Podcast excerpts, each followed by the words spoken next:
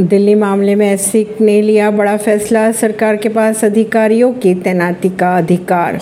दिल्ली मामले में आया एससी का फैसला, एलजी चुनी। सरकार की सलाह और मदद से चलाएगा प्रशासन। महाराष्ट्र मामले में अब बड़ी बेंच में होगी सुनवाई, सीजीआई ने कहा। अवधानों को दुरुपयोग कर रहे विधायक महाराष्ट्र मुद्दे पर एससी की टिप्पणी। महाराष्ट्र के 16 विधायकों की अयोग्यता का मामला एससी की बड़ी बेंच को सौंपा गया। स्पीकर को सिर्फ़ पार्टी विप को देने की मान्यता होनी चाहिए। महाराष्ट्र मामले में ऐसी की टिप्पणी। पाकिस्तान में इमरान खान की गिरफ्तारी के खिलाफ सुप्रीम कोर्ट में सुनवाई होगी आज। नीतीश कुमार के करीबी रहे आरसीपी सिंह बीजेपी में हुए शामिल। दिल्ली मामले में एससी का फैसला आने के बाद एलजी से शाम चार बजे मुलाकात करेंगे सीएम केजरीवाल।